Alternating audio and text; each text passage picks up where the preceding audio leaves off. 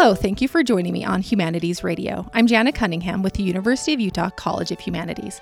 Today I'm speaking with Ethan Cisneros, a current student studying strategic communication and co founder and president of Thirst Drinks. Ethan is here to talk more about his, how he started Thirst Drinks while studying for his degree.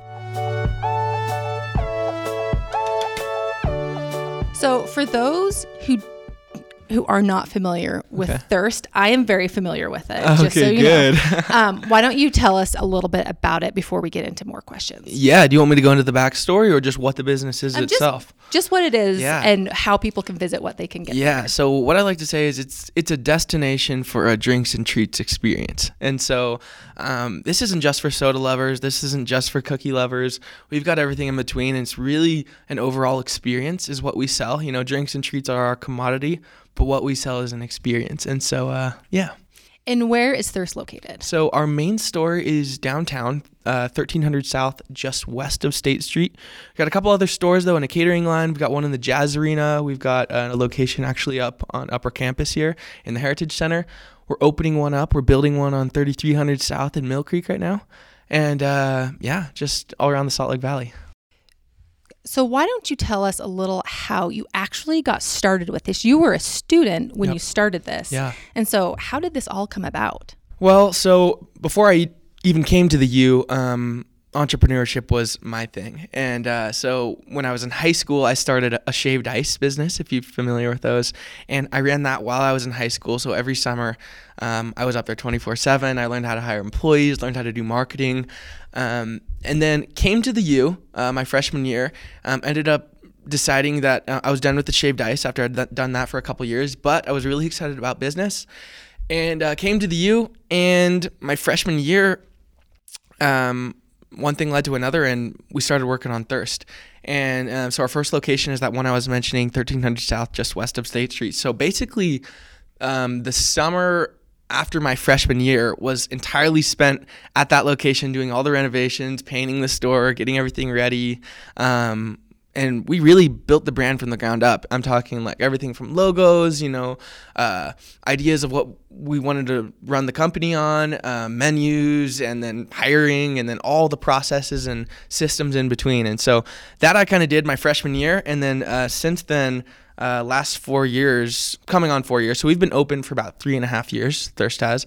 And uh, that's what I've been doing. And so I've been working a lot. I've always been working a lot um, ever since I was little. That's kind of been what I like to do. And um, yeah, it's been really fun. So, what type of resources did you have access to and that you utilized either on campus or off campus mm-hmm. that were really helpful in getting this business started? Yeah. Um, so one thing that I didn't do is raise a bunch of money or you know um, get a big loan or anything like that. Um, the way I got any any of the funding that I did have was I had a business partner in the shaved ice who uh, had kind of watched me work hard and uh, fronted a little bit of money for us to start Thirst and. Uh, so I didn't I didn't go out and try to raise a ton of money, which I think is important um, to learn how to run a practical business first, you know, before you go out and try to build the next big app or, you know, next big company that costs millions of dollars to start. I'm really glad that I took the route of building a real practical business from the ground up with no money. Um, and so that's taught me a lot. Um, the resources that I've used, though, um, over anything, hands down, has been connections. Um, a lot of people say it's all about who you know. I don't believe in that fully. It's only about who you know, but it really helps, you know. And so um, that's been huge for me. Um, whether it's connections in my fraternity on campus, whether it's connections in the classes I've taken, um, the people I've met in programs like Lassonde, um, it's it's really been helped me. It's put me in the best position to succeed, um, hands down. Can you talk a little bit more about Lassonde? Because there it is a huge resource on campus that I don't think everyone utilizes. Um, so can you talk a little bit about how they helped you? Yeah, yeah. So to be totally transparent, I didn't raise any money from Lassonde. Um, I've never set up an office there. Um, what I have done from them is what worked for me, and I think that's important. And so what worked for me was uh, networking with the people inside of there. Um, I initially got my little jump in there from a marketing class that I took as part of the entrepreneurship certificate. Um, then I got to kind of know people in there. They let me know how they can kind of help me. So, uh, the the marketing arm from Lassonde definitely helped us. They pushed out things on our their University of Utah resources and outlets, and so um, I think it's important. Like when talking about Lassonde, like the only thing that I think about a lot, where I think people get caught a little bit, is um, Lassonde is is it's a program to help you go do, and um, I think that's important to remember that you're supposed to be going out and doing. And you know and so don't just get stuck inside of there thinking about your idea or you know ideating or thinking about all the different ways to do it. The best way to learn is to go do and i think they push that more than anyone else. And so using their resources to then go do um, is the most important thing. So that's what i tried to do. I stayed in go mode. I stayed in do mode. And i used things like teachers and um, you know outlets for they were willing to help me market and ways we could cross promote and cross market. Um, and so I found a lot of success in that. And I'm, yeah, it's been a really great program to work with. And so we've talked a lot about um, how things have been working out and how you have been working so hard, ground up, building this business. What are some of the bumps in the road you have encountered, and how did you overcome those? Yeah, I mean, it's been when I when I say I've really started it from zero, like I really mean that. And uh, as as people listening probably know, businesses don't make profit right off the bat, you know? And so I was definitely the one working every single shift for the first year, and I'm still there all the time, but I was really actually making every single drink that went out the window for the first year. And I would say, the first 10 months even and even going on longer of that business i was really looking at it and be like oh crap like what am I supposed to do here? like, you don't just open your doors f- for business and people come flooding in. And I think that's a lesson that every business person learns. And uh, the way that you learn it um, is up in the air. But the way I learned it is I really had bills to pay, and uh, I had to look at myself and be like, okay, I can either go out and work on my product, make sure I'm doing the best possible product, doing aggressive marketing, using all the tactics, all the resources, all the time that I have, you know, to get better and get more customers through my door. And so, yeah, it's uh, it's been pretty intense. So I, I learned that kind of by a slap in the face about a year in, but um, it's really kind of catapulted us, and we uh, we work really hard now to get a lot of customers. So I can tell just by listening to you talk that you must work a ton of hours yeah. with Thirst, right? So, and I know you've had to take maybe a step back from classes to uh, focus on your business. How how do you manage that? How do you manage school and this business? And it sounds like clearly your business is your main focus right now and you're doing an amazing job. So how are you incorporating school into yeah. that? Yeah, I mean, for me it's it's it's not about a lot of people ask me, "Oh, how do you get all this energy or how do you work that many hours?" It's more it's more to me about priorities, you know. It really is my priority over and people close to me will tell you really over almost everything, you know, oh, and I'll put it in front of myself almost all the time.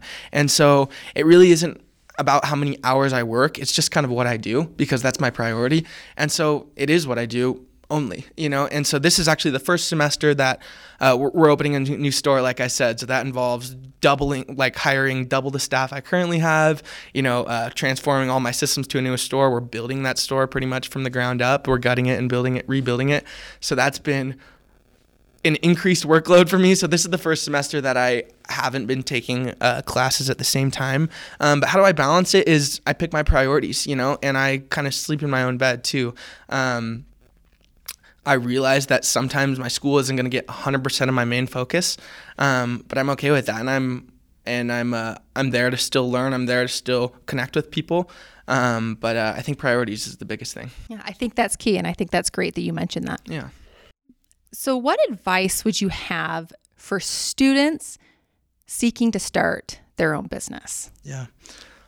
I think I touched on it earlier, but my number one advice is to pick a business that you can build from the ground up right now with no money and start making profit. That is the best way to learn how to do a business. That's how I did it. That's how most of the top entrepreneurs do it. Relying on your school degree only is definitely not the best way to be the top entrepreneur. And so, um, use these programs, use school to get what you need for your business out of it, you know, and the degree is not going to be the only thing that you need. You know, it can help you, can put you in, definitely can put you in the best position to succeed. But going out and doing, building a real practical business and learning those skills is by far the most important part. I always say I learn by doing. Like learning by doing is my whole is my whole thing. And so I would say start a business, whether whether it's washing windows, whether you can sell the clothes that you have in your room, whether you can do anything that makes a little bit of money, do some type of service, provide some type of product, do it totally online, anything. Um, before you go out looking for funding and trying to start your big thing, it might be best to learn some practical hands-on skills. And so that would that would be my advice. That's great advice. So where do you hope? Where do you see your career yeah. in five, ten years, 20 years? What is your hope for your career? Yeah. Um, I'm not sure. which is which is yeah. an okay answer. I, I, I, try to not set long term goals because I think one of my strengths as an, as an entrepreneur and just kind of a businessman is I pivot really fast because I think the world's changing so much. The way this, that we communicate is changing so much. The way I built my business literally one year ago is entirely different than the strategies we're using today, and uh, I just don't know where that's going to take us. I think in the in the long run, I want to be an entrepreneur that people looked at and was like, that guy is really nice. You know, I I like the his businesses brought value to me, and maybe I learned a lot from him too. Um, so I don't have one specific goal in mind of where Thirst is going to be or where other businesses that I'm building around are going to be, but I'm just planning on going as hard as I can, you know, making the most of every moment and uh, just kind of pivoting w- whatever I think's best in the moment. Wonderful, Ethan. Thank you so much thank for talking you. to me today. Uh, before we close, can you tell people your Instagram handle yeah. because it's really Thirst Drinks Instagram handle is really engaging. So I'd love for people yeah. to check it out. Yeah, so that's been one of the main ways we've actually built Thirst is becoming part of the community through the main communication channels and that is Instagram, you know? And so Instagram is kind of the player of our society right now. So yeah, at Thirst Drinks is our main uh, Instagram handle. We love to engage with people. We love to bring a lot of value there and tell people about our, about our great products. I also document kind of my entrepreneurial journey of uh, building my businesses, which is right now Thirst at Ethan from Thirst. So pretty easy handle there too. Um, just kind of document my days, give out any little business tips that I have, and uh, it's a lot of fun. That was Ethan Cisneros, a current U student studying strategic communication. For more information about the College of Humanities, visit humanities.utah.edu.